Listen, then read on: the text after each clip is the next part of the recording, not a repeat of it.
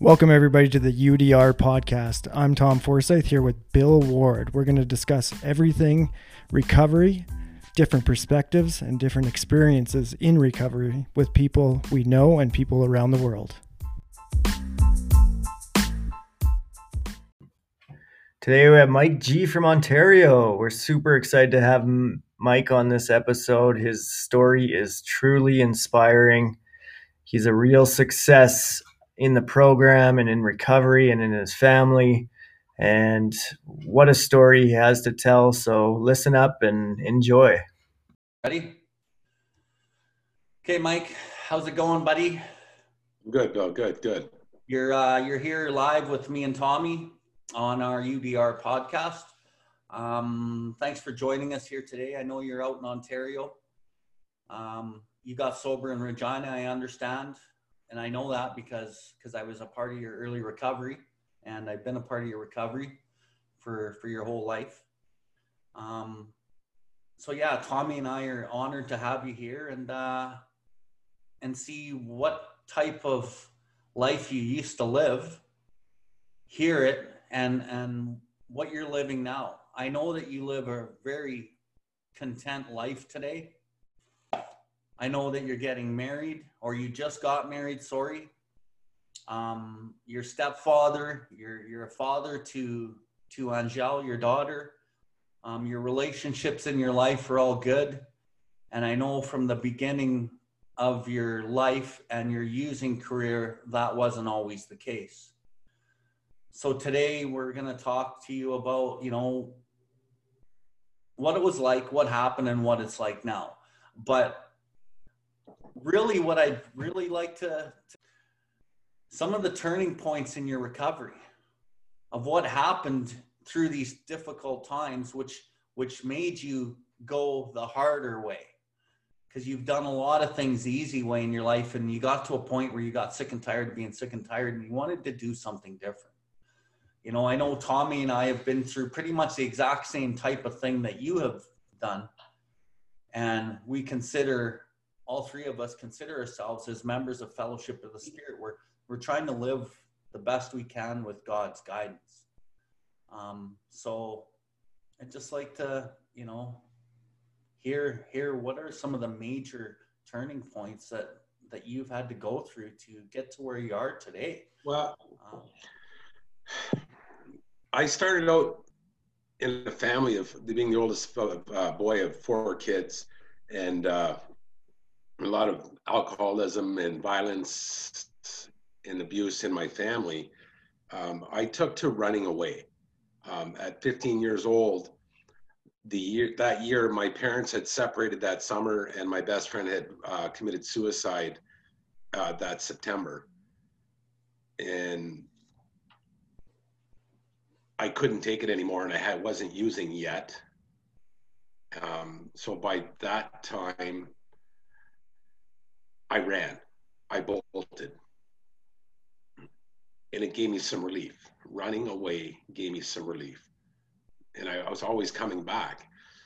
And then I picked up some substances, starting with alcohol. And then I changed flip flop from one thing to another over the years, but continuing to run. And that continued until, well, I was 48. I went to my first AA meeting when I was 16, 17 and I went through about five, six different treatment centers.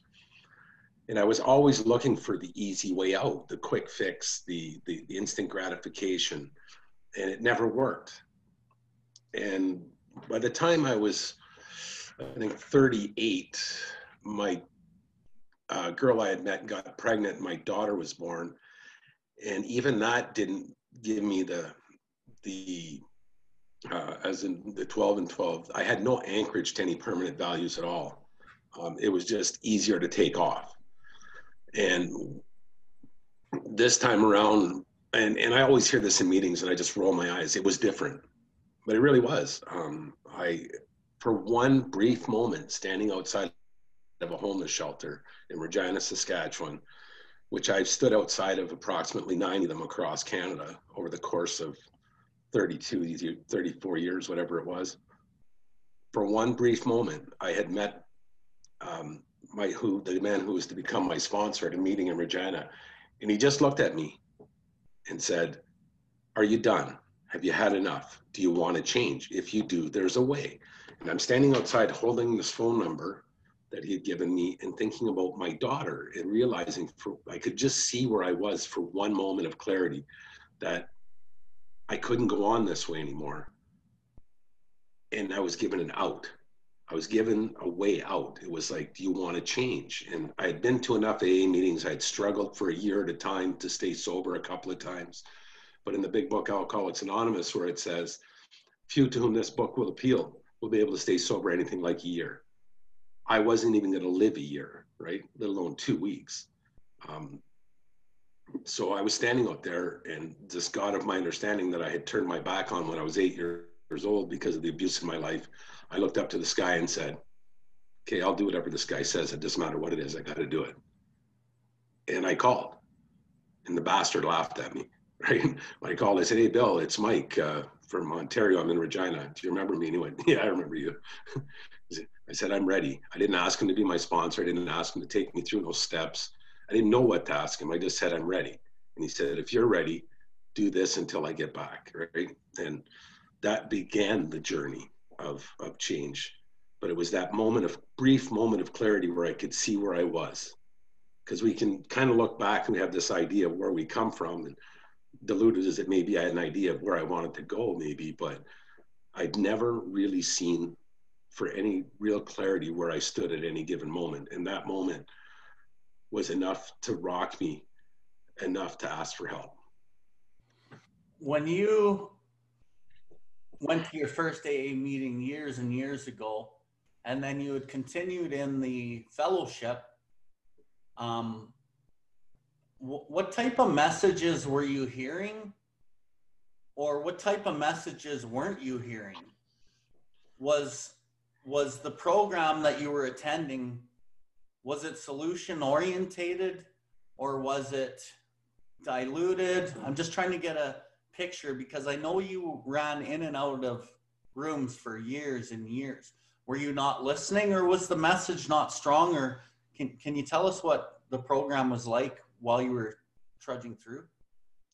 I think i met two guys over the course of those years that I would refer to as guys in the fellowship of the Spirit.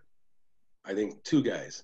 I would often hear things in meetings like, you know, uh, just don't drink, come to meetings, right? Get a book, don't drink, come to meetings, get a sponsor. That was all I would ever hear. Um, but there were two guys. One guy like called me on my crap, and I just bolted and wouldn't talk to him anymore because I didn't like people like that. And another guy um, did the same thing. So mostly I never really heard the word humility in a meeting. I it may have been said, I didn't hear it. Right. Um, the first 164 pages, I'd never heard that. It may have been said, but I remember being in a meeting in Hamilton, Ontario, and there was a speaker meeting, and this guy was talking about the steps, right, and how they had related to his life and changed stuff. And I was just like, yeah, yeah, whatever. That girl over there is cute. Um, but well, you know, show up late, look for a date kind of guy.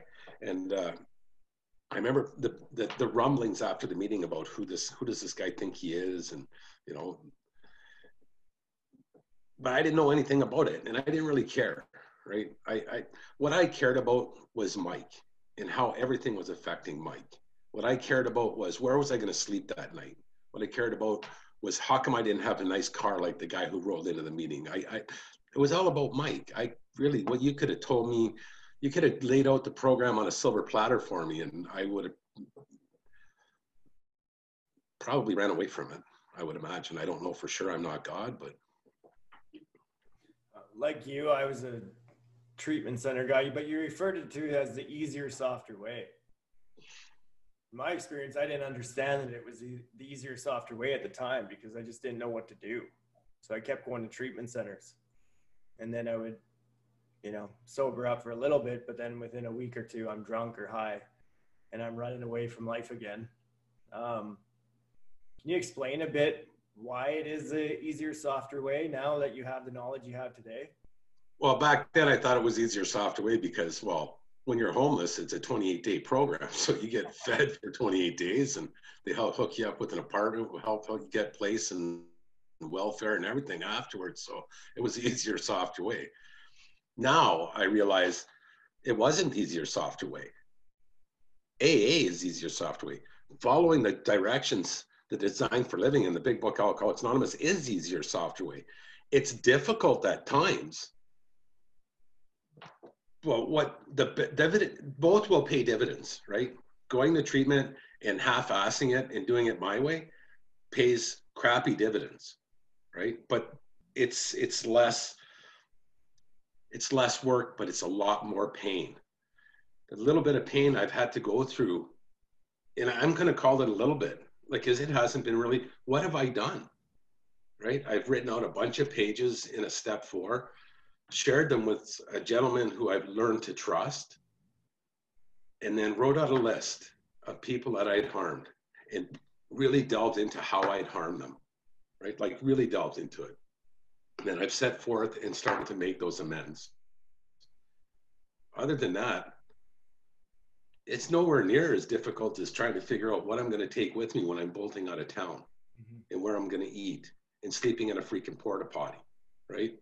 Um, you know, it's way easier to go going the AA way. Yeah, it's, it's amazing how much effort we put into our addiction. And then we bitch and moan when we have to come in and, and do this stuff, which is not, like you said, it, it's, it's simple, but it's not easy. And you have to be at a point where your mind's open enough to accept the message in the book and I, that point is different for everybody. I went through a ton of pain before I got to that point. And you know what? At what point did you all of a sudden have that glimpse of enough openness to to actually take this stuff in? Well, I think when you meet, when the student is ready, the teacher will appear, right? And I think God had it orchestrated for me to run into a guy who I'd never met this type of person in my life, right? In an AA meeting, who was brimming with self reliance, right? Because he relied upon God. So he was standing there. And, and I'm going to quote the book. His old deportment shouted, right? I'm a man with a solution, right?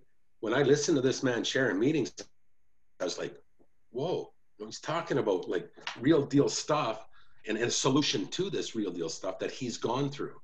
So I wanted that, right? I didn't so much his higher power because I remember the first time I was in his truck and he told he was talking to his daughter about what his higher power was. I was like, that's weak, but that's my judgmental self-centeredness because I realized really quickly after that, dude, like what, what are you a moron? This guy's say, helping save your life. He's giving you the directions that are going to change you, and you're sitting here judging his higher power like you're a moron, right? So I, these things were easily pushed aside for for the desire to get what AA had to offer because he was taking me through this book and I was seeing things, right? Like love and tolerance, true freedom of the human spirit. I, I was looking at this stuff going, what the hell is that? Right? Like, what is this stuff? Like, I, you know, when it says not even nodding acquaintance with humility, I didn't have a nodding acquaintance with anything. I had a nodding, didn't even have a nodding acquaintance with honesty right? Like I was a, I was a mess. So the, the turning points were, were, were coming fast and often. Um, the willingness was coming faster and more often because I heard this said in a meeting and it makes some people crazy, but you don't have to believe that the directions in the big book Alcoholics Anonymous will work for you. You don't. You just have to be willing to do them. And if you put the action in, it's like baking a freaking cake. You follow you want grandma's cake? She gives you the directions and you follow everything. Put in the ingredients that she says and follow it. Put put the oven on. You don't you could think you're making a tuna salad but when you pull it out of the oven you're going to have a cake just like grandma right? That's what you're going to have. Like you don't have to believe it. Just do it right and and i started to see that because i would pray and the answers would come i did my fourth step and and i remember sending my sponsor tech. Remember, you told me that these these promises would come true if I did the work, and he couldn't respond right away. So I did what he told me. I went to my room and I prayed. I got on my knees and I said, God, give me the willingness to continue on this. And it came. And I started to write again. And then I got a text from saying, "You effing idiot! I told you it would freaking work." but it, it does work, right? It's just, but without Herbert Spencer, back of the book, right? There's a principle which is a bar to all knowledge, which will keep a man in everlasting ignorance. That principle is contempt prior to investigation. If I know it won't work, it won't. Yeah, bro. I remember sitting with you in Regina in a house that I was renting. And I had asked you, Are you actually willing to go to any length? And you had said yes. And I, and I wanted to put you to the test. And we'd started reading some of the chapters out of the book, and you had fallen asleep and you were sleeping while I was reading. And then you realized you were sleeping and you woke up and you were like, "No, no, I'm awake. I'm awake. Let's keep going." And I and I I had to say, "You know what, Mike? It's all good, bro. Let's jump in the truck and get you home." And at that point, your home was the Sally Sally Ann. And then you were all worried that I was gonna. I don't know if you were worried that I was gonna drop you or, or fire you or whatever because you were sleeping which you might have thought was you're not willing. But to me, I was like, no, this guy is willing. He's willing to do whatever it takes. He's even willing to to fall asleep with me doing this work and then jump up in shock thinking that he needs to get back to work in this program. And I knew that night that you were probably to do what it took. And as we worked together and you've proved that you were willing to do what it takes. And there's a couple stories that come to mind. Uh, one of them is is when you were going to go get your license, and we always talk about in this program the pains of trying. Okay, the pains of trying are the certain penalties of failing to do so. And this program is hard. And I always say, do what's hard and make your life easy, or continue to do what's easy and make your life hard. And that experience that you had to go through with your uh, license, and you were just starting to rely on God, you were just starting to implement prayer, and but I think God knew that you wanted to change, and you were showing God and you were showing yourself that you really did, and and and some miracles happened for that day can you can you elaborate a little bit on on that day and those stories? Oh, on April 23rd, we started this work. On, on May 9, 18th, 2017, my driver's license expired and my Ontario health card expired. And to keep this little job that I had doing road construction, I had to get a new driver's license. And uh, I didn't have a birth certificate or any valid ID and uh, it was looking grim, but I was walking up Broad Street and I, I, had been given the directions to pray. So I was walking up Broad Street and I was just like, okay, God, give me the strength and willingness to face this no matter how it turns out, whether I get the license or not. If I, if I don't get my license, it means I'm not supposed to have this job. So I went and walked in and I laid out what I had for the lady at SGI and she said, I can't help you. And I was like, hmm. So I was, I was doubtful. Um, so I, I prayed and I, I, looked at her and said, is, is there anything I can do? And, you know, like swear an affidavit in front of a justice of the peace or something. And she just looked at me and went, wait a minute. She went in the back. She came back out and she goes, do you have a, a criminal record? And I said, I have a couple of minor things. And she said, well, if you can get a criminal record check, we will uh, give, use that in lieu of ID. So I went, walked down the police station. On the way there, I said the same prayer like lord just give me the strength and willingness to face this no matter how it turns out. Whatever is meant to be is meant to be. And i walked in told the lady at the police station and she's like freaked out because you know they can't ask you for that. It's private information. And i just said ma'am i burned my life to the ground. I'm living in a homeless shelter um, to keep my job i get a driver's license. Um, they're trying to help me. And she said okay well she took my money and i grabbed a seat she called my name. I went up. She handed me my envelope and I was walking back to the the police station. I was like, "Thank you, God," you know. And and however this turns out, it turns out. And I walked in, and the lady said, "Oh, you got your thing?" And I opened the envelope, and the forty-five dollars for the criminal record check and the criminal record check were in the envelope. She didn't charge me. Um, that was the last $45 I had. I was living in a homeless shelter. Um, and the people at the homeless shelter were treating, they humanized me. They, they, were, they were treating me like a person. They were coming to the bank with me and I would give them all the money I made because I owed them money. And they would give me, oh, no, no, Mike, you need to buy coffee and cigarettes. And they give me money back. But I, that was my $45 for my coffee and cigarettes for two weeks. And it was like, to get it back was kind of, you know, for a smoker, that's a blessing, right?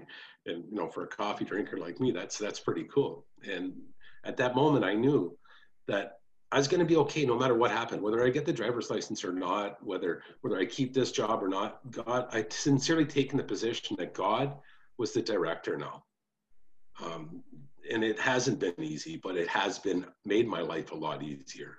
Like there, there's so many of those stories that uh, that have happened. You know, that road construction job, like maybe three weeks later, I got offered a job at the homeless shelter as a maintenance man, right? And as uh, directed, I did what I was told to do. I prayed and then I talked to somebody. A person in Alcoholics Anonymous who happened to be my sponsor, who's had a spiritual awakening, who can give me some advice, and there is no question of what that advice can be, right? So I, I asked him, and he said, Ask yourself one question Where can you be of maximum service to God and the people about you? Is it making temporarily a whole bunch of money, or is it, you know, having your life grounded in a job where you can help people. It was a no-brainer. I think that what's so important from what you just said there is the like the blind faith and the the prayer without expectation and how powerful that is leaving room for god to do his work instead of saying the prayer and you know expecting a certain answer and i did that for a long time i would pray and then i would expect it to happen quickly um, but when you get into a, a zone of, you know, of the unknown and, you know, I don't know what's best for me. And whichever way this goes, like this is the trust in God that that is so necessary that we learn as we start to release a lot of the things that block us from God. Because um, you know, if we if we continue to focus on our future and it needs to be a certain way all the time, uh, we're going to be let down. And something happens when we let go and we just say, I don't know what's best for me. I need help and I don't know what it looks like. There's a there's a there's a power in that and then things start to fall into place and you know I can't plan the outcome. You know, and we start to have this trust in this higher power that you know doesn't make any sense and when we explain it to people who don't do this type of work, it doesn't make any sense. And then things in our life start happening, and it's like, you know, yeah, of course, you know, this is what happens when we're when we're open, and you know, we don't. I don't know everything today, and I don't need to. And then I have less worry and anxiety and fear because I'm not worried about my future because I know it's taken care of already. And I, Dr. Silkworth wrote about the the gentleman who uh, the last gentleman that he he writes about in his in his second letter that uh, he's the finest specimen of manhood as you'd ever want to meet. Um, because he got sold on the ideas in this book right? When i went through that with my sponsor early that's what i wanted right? I wanted that. I wanted to have that self-reliance and i wanted to have that ability to just be okay. And it was, I had to find out what the ideas are in the book, though, right? I, I could make that connection. So as I'm going through this with my sponsor and he's highlighting things for me and he's asking me, Do you understand this? I'd be like, No. Or I think I understood. And I'd say what it was. And he'd say, Well, maybe it's this. What do you think? And then we'd talk about it. And I was getting the ideas in the book really quickly. And I was like, Okay, I got to implement this now, right? Because it says sometimes, uh, takes some of us a long, long time, right? Now, Bill could have just put a long time, but a long, long time.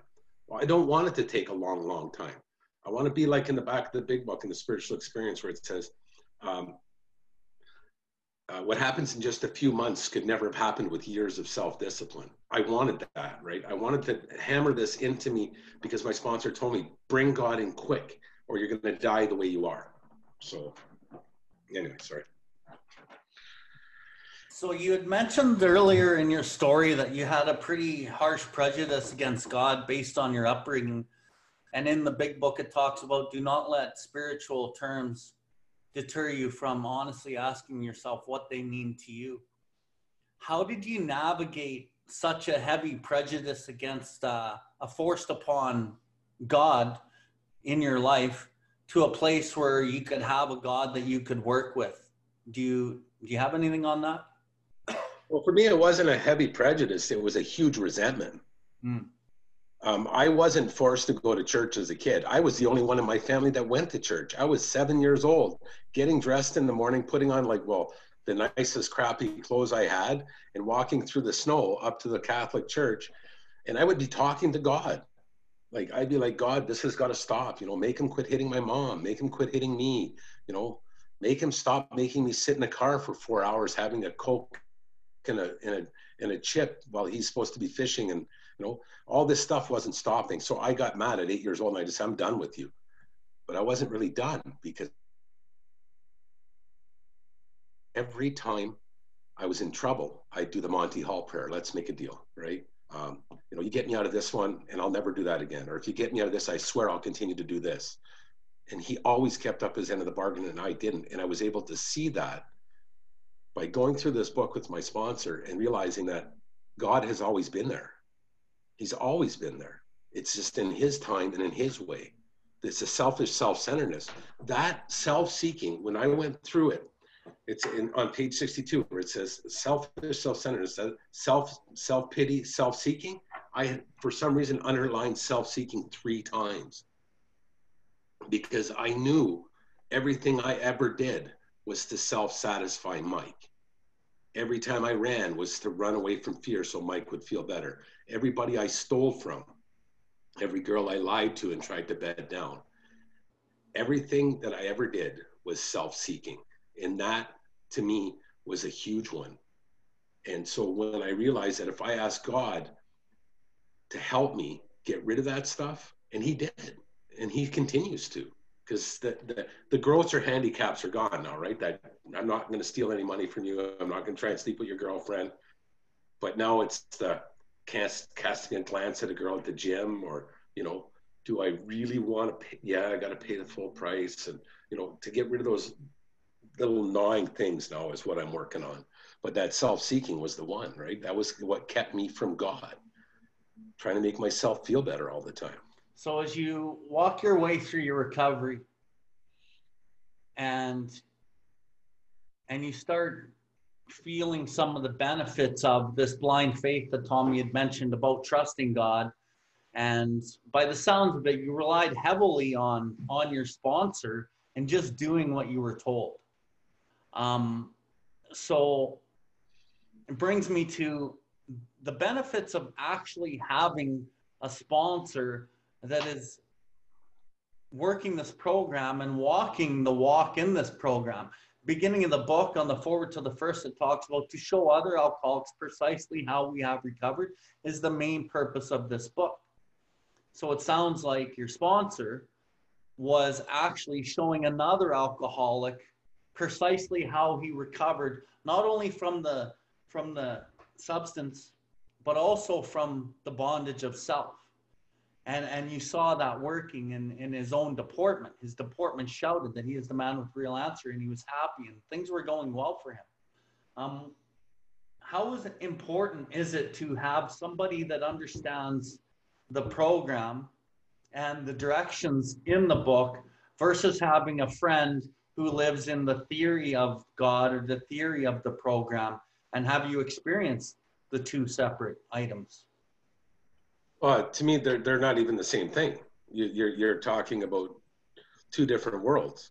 Um, having a sponsor who who's gone through the process of the 12 steps and realizes if he had anybody who's gone through the actual process of the 12 steps is going to know that that is the answer right? You have to carry this message. It's not even it's not even a have to. It's you're going to. You're going to want to. Why wouldn't you? Like, and somebody who hasn't gone through the 12 steps can help me. They may help me um, get a job.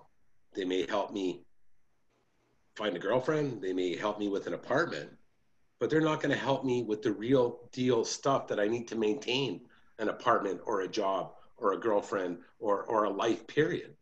They can help me with the external things, but recovery is not an external thing. It's an inside job. It comes from the inside out.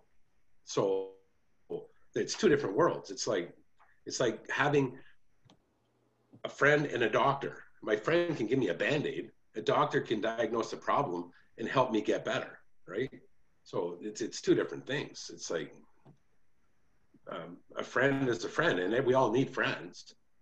Um, most of my friends are based in recovery, though, are are based in in solution based living. You know, God centered people, people who who have a solution and are willing to share that solution. Do you see that being uh, a hurdle for people new in recovery that come to rooms? Do you see that there's a watered down version going around that that is diluting what we're actually trying to do? Or do you believe that it's it's supposed to be that way? Do you have an opinion on on that? I know it's a sounds a little judgmental, but my opinion. Well, I see. I don't know because I have a, a guy I know in Saskatchewan still alive and says, This is as far as I'm going, right? Openly admits, This is it. I'm not going any further than this. This is it. I said, Okay, well, you, you do you, right? I said, and I was honest with him. I said, Dude, you live in resentment. You're angry and you're miserable. And, you know, and I'm telling him, but for a newcomer coming into the rooms, some rooms to me are not AA. They're, they're listed on an AA program and you can find them on the AA website, but they are not AA because what came first, the, the book or, or this worldwide fellowship? The book. How did it how did AA meetings get their names? From the book, right? Alcoholics Anonymous is, is laid out in a lot of people will say the first 164 pages of the big book. Um, well, if you've got a first edition, it's the first 179 pages because the doctor's opinion was a numbered chapter, but you know, split a hair doesn't matter. The directions are there, and the directions tell me right from the doctor's opinion, right to a vision for you that I have to carry this message. I have to. For my own recovery to work, I have to carry the message. Um, no, the, the traditions came later, the concepts came later, and so did I don't know about watered down AA, but the different AA, right? It's different than it was. When you look at the numbers and the the the, the positive turnout when AA first started in the 30s, 40s, 50s, and then treatment centers came in and then things started to change, right? Because AA is not the same as it used to be. Whether it's supposed to be this way or not, I don't know. All I know is if I want the AA that I was shown and I want others to have it, I better carry this message. I better go to any room I can, anywhere, and carry this message that AA is outlined in the big book Alcoholics Anonymous. And, you know, I can shout that, share my experience. This is what's happened, right? And you're allowed to share yours whether you agree with me or not. You know, I've had guys, you know, walk out of meetings because I shared. I've had guys, you know, share right back at me, and you know, and, and it's fine. Like at first, I was angry about it and I was hurt and blah blah blah, and now it's like, okay, I have a solution. It's right here. It's carefully hidden in the Big Book Alcoholics Anonymous in the chapter. There is a solution, right? It's right there. There is a solution. A solution to what? The solution to the problem of Mike of my selfish, self seeking, self centered, destructive behavior, my thinking. It's right there. Quite as important was the discovery that spiritual principles would solve all my problems, all of them, not one of them, not just the drinking problem, because you can set aside the drink problem. And I can tell you why I was making a heavy going of life, right? Life sucked even when I wasn't drinking, when I didn't have the 12 steps in my life. Well, yeah, I mean, and it, it's a it's a design for living. It's not a design to just apply this stuff into certain areas of your life. It's like asking God, you know, I'm going to hang on to sex and finances, and you can have the rest. Um, it just doesn't it doesn't work that way. And yeah, like why do you why do you think it is that people get, you know, bent out of shape when you speak the message as it is in the book. Like, where do you think that's coming from? I think the spiritual axiom is anytime they find something disturbing, the problem lies with them, not with me. Like, really, it's like when they share their opinion, I don't get bent out of shape. Like, that's, you know, I, I've come to realize that if they are honestly seeking God, the realm of the spirit is all inclusive, never exclusive or forbidding, right? It's it's there for everybody we're all at different points on this beam if we're honestly seeking, right? If we're honestly, if I'm not, well, like Bill said earlier, you know, I suffer the pains of trying or the certain penalties of failing to do so because I will drink again if I'm not honestly seeking to the best of my ability. And sometimes I'm way left to center, right? Not as far left of center as I used to be, thinking that I back in the homeless shelter when I was breaking my step forward. I woke up one morning, called my sponsor and said, dude, God spoke to me. I got to buy a plane ticket and fly back to Ontario and start making my amends. And he talked me off the, the edge, right? He's like, okay, bro, where are you going to live? Well, I'm not, how are you going to make money? Uh, so I'm not leaving now. He's like, well, it sounded like you're buying a plane ticket. And technically, I was thinking about it, right? So, you know, sometimes I'm way left to center. Sometimes I'm just a little left. You know, sometimes I'm on center. But we're all on the path and we're right exactly where we're supposed to when we're supposed to be there. So if I'm disturbing somebody in a meeting and they're getting all bent out of shape, well, sometimes the best we can do is take a loving and tolerant view of others, eh? Mm-hmm. So I mean, can't be can't be. I'd love to be useful to everybody all the time, but I can't be all the time. I mean, part of the reason why we do this podcast, why we do what we do, um, and I, I was a victim of you know, going to meetings and hearing a watered down, convoluted message of, you know, you don't really need to work the program and bring it into your daily life. And, you know, I saw guys being sober and, you know, their life looked pretty good and they didn't really have to do like the directions in the book and apply it to their life day by day. And then, but that for a guy like me, that doesn't work. Like I, I need this stuff. It's my lifeline and I need to rely on a higher power and I need the directions in the book to keep my channel clear to that higher power. Um, but what I didn't understand was like I thought I was working the program by going to meetings and praying only, not really sponsoring guys. Um, because um, I thought maybe, you know, I wasn't, I didn't really need to. And I was watching other people do it, but you know, that was good for them. But there's these other people that are doing it a different way that looks more appealing and it is this easier softer way really well like you said this is the easier softer way it just doesn't look like it i uh i was uh, guilty of going to meetings and hearing some of these people saying this stuff right like uh 90 meetings in 90 days or uh and and I, I i met a guy in regina and uh we're referred to him as angry mike is another mike and uh you get 90 days and he'd go back out and he'd get 90 days. And after the third 90 days, he's like, I don't see why I keep going out. I'm going to 90 meetings in 90 days. And and it dawned on me, like, it's today, right? I'm working on today. I'm not working on 90 days. I'm not working on 10,000 days. I'm working on today. Another person in Regina asked me at six months, what's your one year going to look like? I said, can I get through today first, please? Like, like you I start living in tomorrow or yesterday, I'm I'm I'm I'm cutting myself selling myself short. But a lot of these messages that I'm hearing in AA, like uh, you know, okay, don't drink, go to meetings, and you'll be okay. No, I won't, because I did that. I did that, right? No, for me, it's not going to work. I need more, right? Another person, after I started my amends, persons like sober maybe 25, 26 years, um, a bunch of us from a GA meeting went out for supper after, and it's a place where they serve alcohol. And I was only sober four months, I think. I started my step nines, and apparently that's a little too quick. Um, it's like freaked out on me on the phone. What the hell? You going to a place they serve alcohol for? You could have had a drink. And I remember thinking, wow, sounds like you still got an alcoholic mind.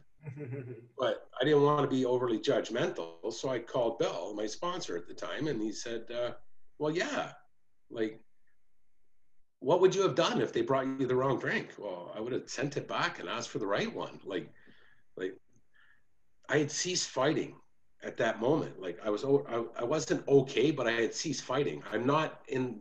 I'm not going to be like freaking out over little things. Like, and that to me was like, well, okay, it's the wrong drink. Like, but I was spiritually fit at that moment to go to that place, right? If I'm not, then I'd better work with another alcoholic or, or go to a meeting or do something, you know, like, because there were times I went to a gratitude meeting and I'm like, I'm, I'm at gratitude dinner, I'm looking around, there's like 200 people. Like, never seen any of these people at meetings, you know? So I got annoyed and I called my sponsor. He said, What are you going to do? I said, I'm going to go to a meeting and find a newcomer, right? That's what I did. I went to like the Saturday night meeting in Regina and there was a new guy there. I was like, Thank you. And I sat down and I talked to him, right? Because that's what made me grateful. And you had mentioned something. Listen to the bunch of people telling me how grateful they are because they got. You had mentioned something about anger, and you talked about Angry Mike, um, 90 days drunk, 90 days drunk, 90 days drunk. And he's like, why can't I stay sober? what am I doing wrong? In the big book, it says, you know, um, resentment is the dubious luxury of normal men um, anger has to be dealt with. And through the 12 and 12 and the big book, anger is a non negotiable. It has to be dealt with. You know, one willful snap judgment or unkind tirade will give me the reason without me even thinking because I'm defenseless against the defect of character first, and I'm defenseless against the drink. And unless I use God in the defense of the drink, I'll drink. And unless I use God in defense of the defects of character, I will still act out in defects of character, which is why step six is so important, right? Any person capable of enough willingness and honesty to try repeatedly step six, working against my defects of character always, on all his faults without reservation has indeed come a long way spiritually. So, to you and to me and to Tommy, we get it. It's much more important to try to bring God in in the moment where we're disturbed and ask God to help us. And, and then talk to someone immediately and try to get some counsel on our situation and and relinquish these serious character flaws that made problem drinkers of us in the first place flaws which must be dealt with or we retreat into alcoholism once again and really alcoholism is is me living in resentment me, me living in fear me living in anger me living in my head and self-seeking and and trying to run the show and manage everything. And and that's much more important right? Uh, can you speak how maybe step six and step seven have have really played a part in your spiritual growth and and what those two steps mean to you? Well to me it's six and seven start back in two and three um, when i'm when god's becoming the director when he is the principal i am the agent he is the father i am the child when i'm starting to look at these character defects and i'm written them down in four and five okay, that's great. And then I get into eight and I'm looking at like the real, the real deal reasons of the harms that I've hurt people, why I've hurt, how I've hurt people and making it right. In six and seven, that, that continually changes for me because all of a sudden now it's not just the fear I'm asking to get rid of or the anger I'm asking to get rid of. Now I'm looking at the real causes. Why, why do I feel I need to be in control? Right? Why do I have that delusion that I can actually have control, that I can wrest happiness and satisfaction out of life because I can't. The only time I'm truly at peace is when I'm trying to seek and do God's will. So I have to ask for that stuff to be removed. Because if I don't, I can't be open to what God's will is. So at first, I wanted the lust to be gone so I didn't have to hire prostitutes anymore, right? And then I wanted that stuff to be gone so I wasn't watching porn anymore. And then I wanted that stuff to be gone because I don't want to be just like treating ladies like pieces of meat. Um, money, right? When I when I go to bed at night now, I've asked God to remove those defects enough. I thank Him for what I don't have because what I don't have, He doesn't feel I need it, mm. right? I don't need a brand new truck. And you know how I know I don't need one? I don't have one, right? If I if I needed a new house, the opportunities would be there for me to do the action to have a new house. So six and seven are where I really start to look at God in that way where, like I think Tommy says it sometimes, like he's not a bush league pinch hitter anymore, right? He's the starter. He is the show, right? He is the deal. So I'm now looking at the things about Mike and saying, got to get a little deeper, right? I had a guy call me and say I was angry at my wife because I'm self-centered. Mm, yeah, but more so, what's the root of that real problem, right? Like, let's get a little deeper, right? At first, I didn't go that deep because I wasn't able to. I think that in recovery, if everything would have come to me that's come to me at this point at three and a half years, my head would have blown up. I just clean off. Like I wouldn't have been able to handle it dude, I couldn't handle I couldn't handle making the decision whether I was going to ask the front desk for new socks or not.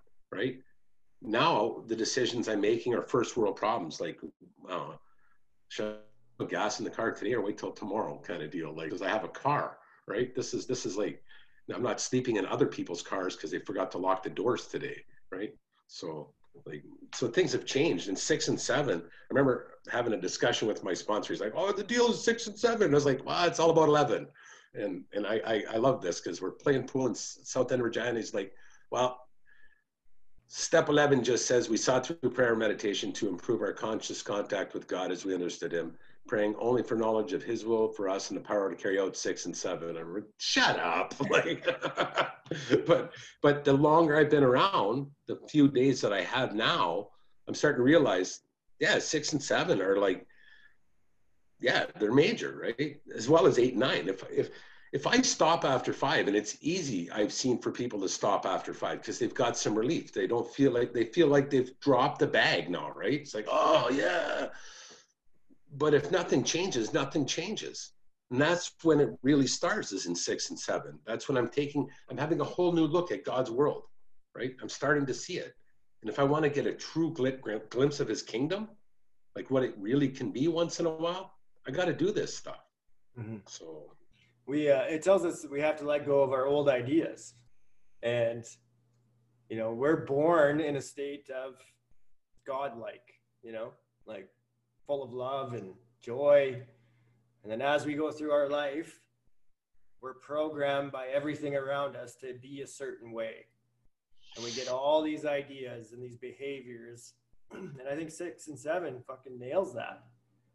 I start to see like how I've de- developed certain patterns from my father and my mother and my grandparents and the media and the people I hung out with. And then six and seven brings me to a place to start to look at it as well what is what of this is mine right? Like how much of this is actually who i am who in god who, who god intended me to be? And then you know i start to discard some of this stuff. And and this is where i start to feel freedom i think. I mean it starts in five the heavy ones that are glaring at me but all the little stuff. And it, it tells us like it's it's what separates the men from the boys, right?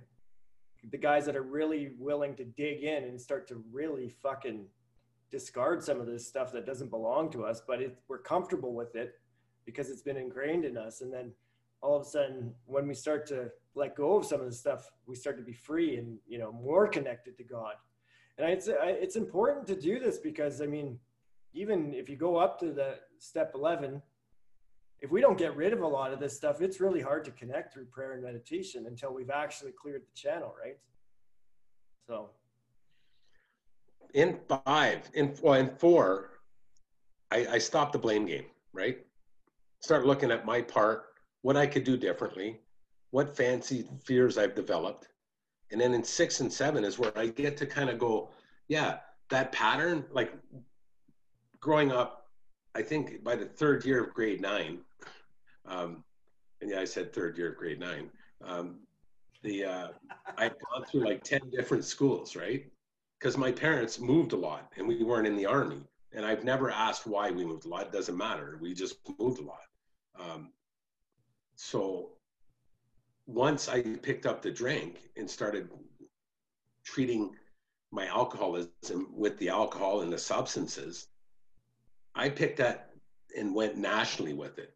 Like I, I since recovering, I've uh, gone back to college and I took a social work program at the local college and uh, we got sent on a seminar four hours from here, beautiful hotel. One of which the only time I'd ever seen was picking dry butts out of the back of the employee ashtray.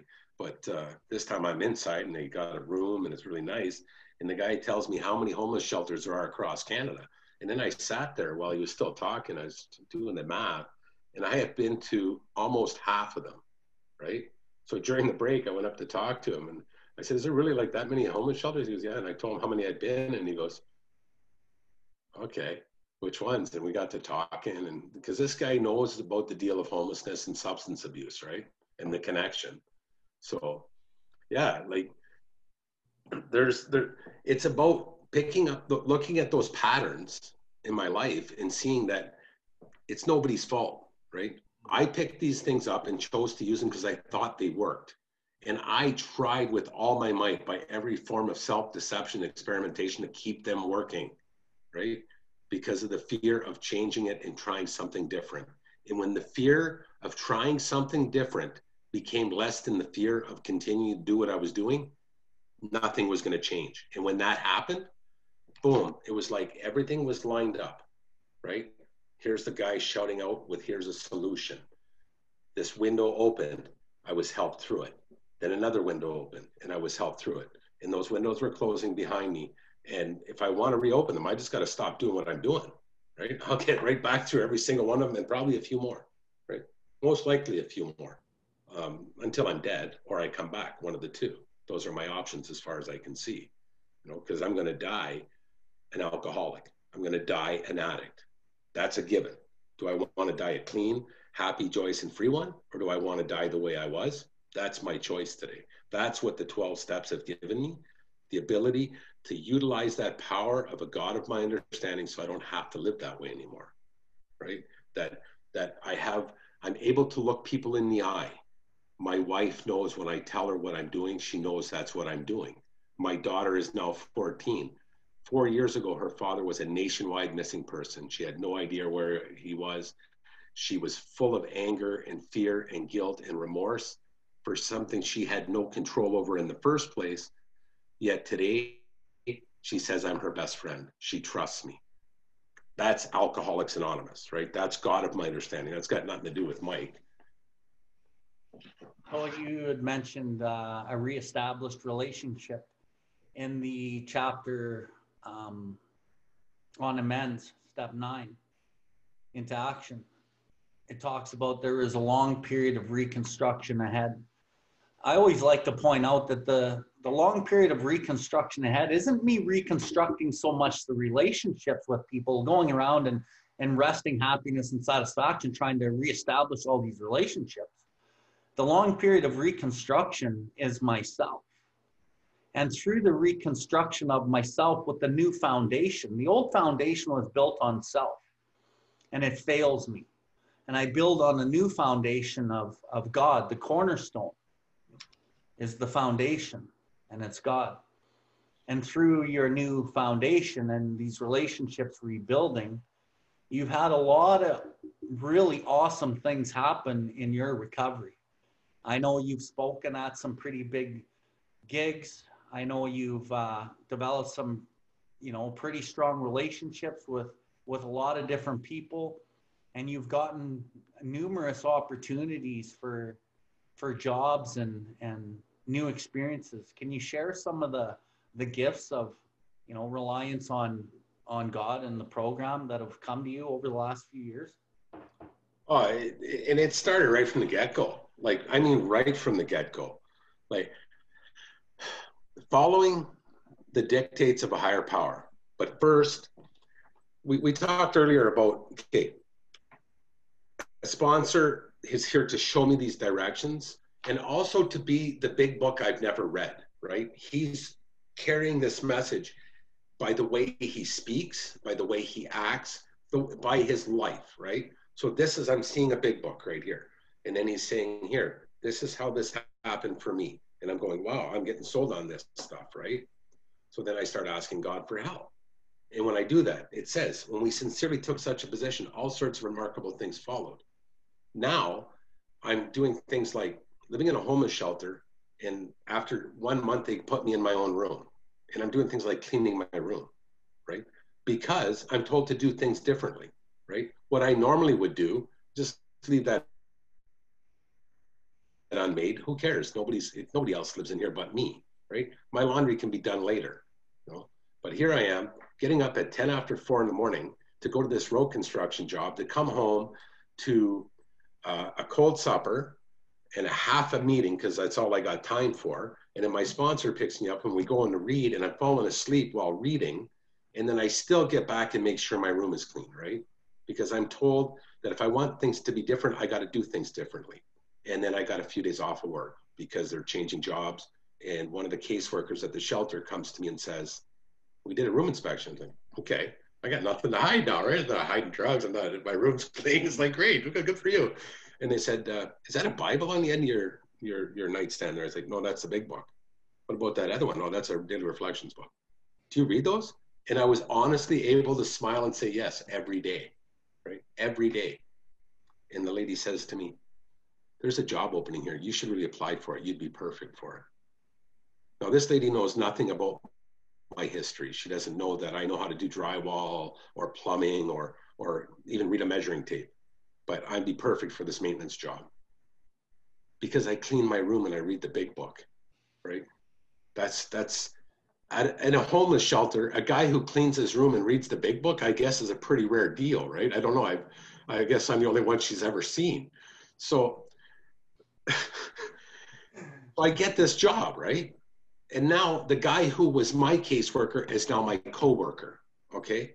This guy is my coworker now. He was the one who was responsible to make sure that I paid my rent and, you know, didn't hang myself in my room at night. Right. That's, this is the guy, right? He's got to keep an eye on me. Now he's my coworker. Then we become friends. And then God sends me to live here in Ontario. So I'm here to be with my family. The guy sends me a text about a year and a year and a half ago and says, uh, do you really ask God every morning how you can be of use to other people? This guy's part-time job, he's a pastor at a Free Methodist church, right? And I sent him a text back, don't you? You're a pastor, right? You would think that's his job, right? To, you know. And the next day he calls me and says, Will you take me through the big book? Will you be my sponsor?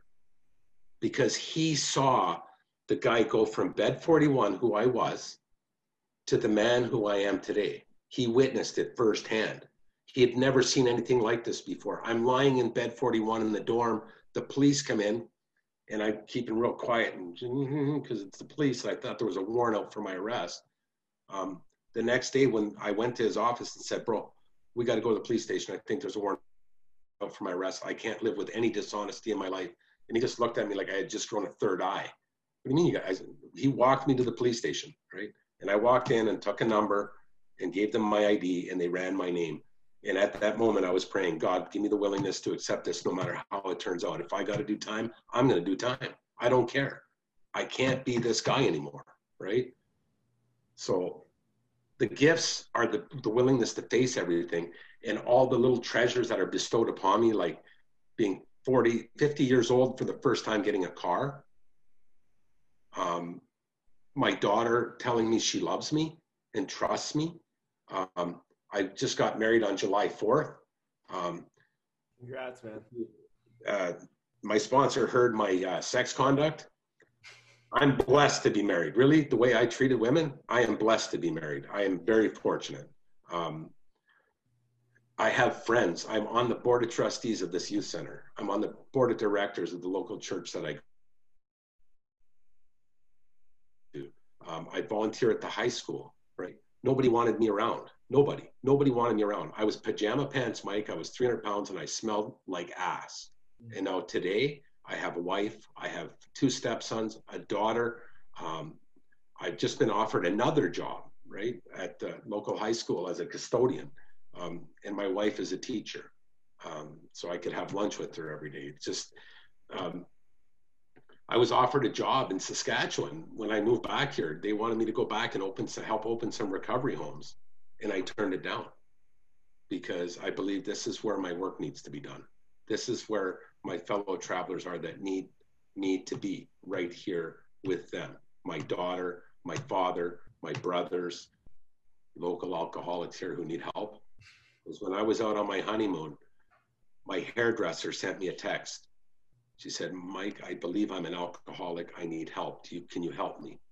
On my honeymoon, I called her. I said, I'm going to give two ladies your number. Is that all right? She said, Yeah. So I called two ladies from the nearest town and said, Look, I, I got a lady here who needs help. Are you guys willing to help her? And they're like, Yeah. Boom. Now she's got a sponsor. She's going through the steps. It doesn't matter. Um, if you read Working with Others, right, it says these are conditions we may have to meet, right? I may have to play the good Samaritan all the time, every day. I don't get to pick and choose who I'm going to help when I'm going to help. If somebody honestly reaches out for help, I got to be there. And that's when these gifts started to come, right? Like, I, I, am driving a new car. Like, three and a half years ago, I was sleeping in cars in a car lot, mm-hmm. right?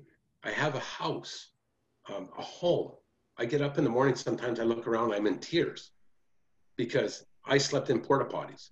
And today, I sleep in a bed with a beautiful woman who cares and trusts me. Wow. What can I say? Like, it's a miracle. It's definitely a miracle, man. That's uh, that's God working in your life. And wow, I was super grateful to have you on today. We do need to wrap it up.